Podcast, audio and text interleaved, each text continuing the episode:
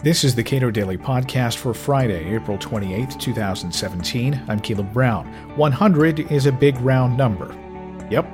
But why is that number used to judge the early portion of a president's term? Gene Healy, vice president at the Cato Institute, argues that to use 100 days to see how well a president gets what he wants rests somewhat on the notion that the other branches just roll over. The 100 days idea was a sort of dictatorial metaphor right from the start. You know, it, it comes into the U.S. presidential lexicon in 1933 with FDR and the Great Depression and journalists, but, but it's actually from uh, European history. Uh, journalists likened FDR's legislative onslaught, onslaught in the uh, First New Deal to Napoleon Bonaparte's uh, breakout from Elba and subsequent three month rampage across uh, Europe, ending at Waterloo. Uh, so that's where the metaphor comes from. And uh, since 1933, uh, uh, most presidents have been judged the, in their first hundred days on whether they got a lot of be- big, uh, tumultuous things done.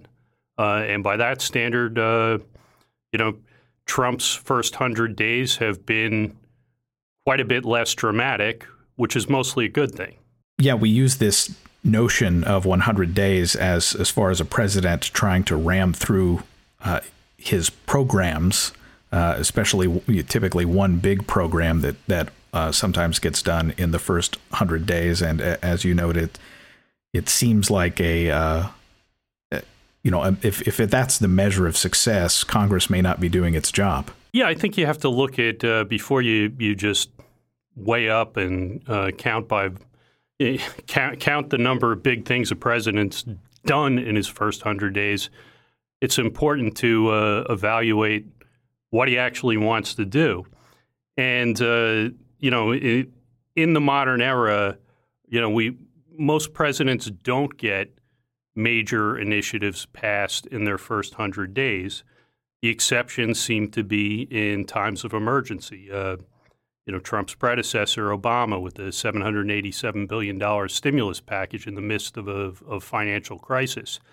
So, judging presidents by that metric is, is sort of, you know, wishing there was a crisis, the, you know, one of those good crises that, that won't go to, to waste, as Rahm Emanuel put it uh, in Obama's first term. Uh, I don't think it's a. It's Trump is right when he uh, he he recently tweeted out that it was a ridiculous standard. On the other hand, he's kind of right for the the wrong reasons. He, they put out this uh, breathless press, press release yesterday uh, you know, sort of puffing the resume, uh, 100 days of historic accomplishments. And among their accomplishments are, well, he, uh, he signed more, he issued more executive orders than uh, Obama did in, the, uh, in his first 100 days, and that he, he signed, quote, a slew of legislation.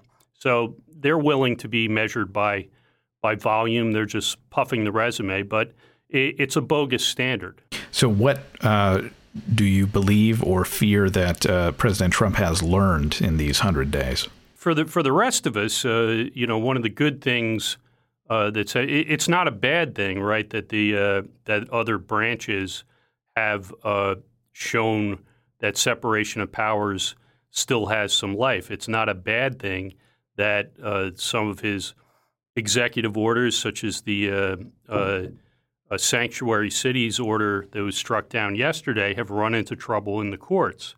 Um, you know, the, the original 100 days didn't work out that, that great for uh, Napoleon in France, so maybe less drama, less, less uh, tumult, uh, the better.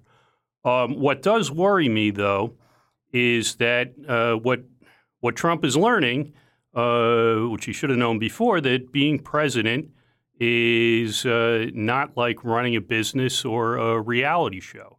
You can't just say you're fired to Congress and the courts. Uh, there are other actors uh, on on the home front uh, that have their own powers, and they won't necessarily let you do what you want. But the one area of American government where uh, the president's powers approach strongman status, uh, the status that Trump sometimes seems to aspire to, that area is where the president's actually the most dangerous, and that's military power. Uh, the uh, there's two times that uh, in, in, the first hundred days when uh, the pundit class has hailed Trump as presidential. The first was in a, the address he gave to Congress, where he he didn't do such a bad job uh, by most accounts, uh, and the second time was the airstrike on Syria on April 6th. Fareed uh, Zakaria, CNN, actually famously said that the day after uh, Trump launched those 59 Tomahawk missiles at a Syrian airfield, said, quote, I think Donald Trump became the president of the United States last night. So if that's right, and if we're counting from April 6th, he, he should have another 77 more days uh, to, to uh, in his 100 days if he didn't really become president until he started blowing stuff up. You know, it's a it's a strange standard uh, to judge presidents by how much transformational legislation they get passed in their first 100 days. But it's even more perverse to say that you're not really president until you start launching missiles. Uh, and the you know widespread media accolades that Trump uh, got for this uh, drive-by tomahawking of Syria uh, really ought to worry us.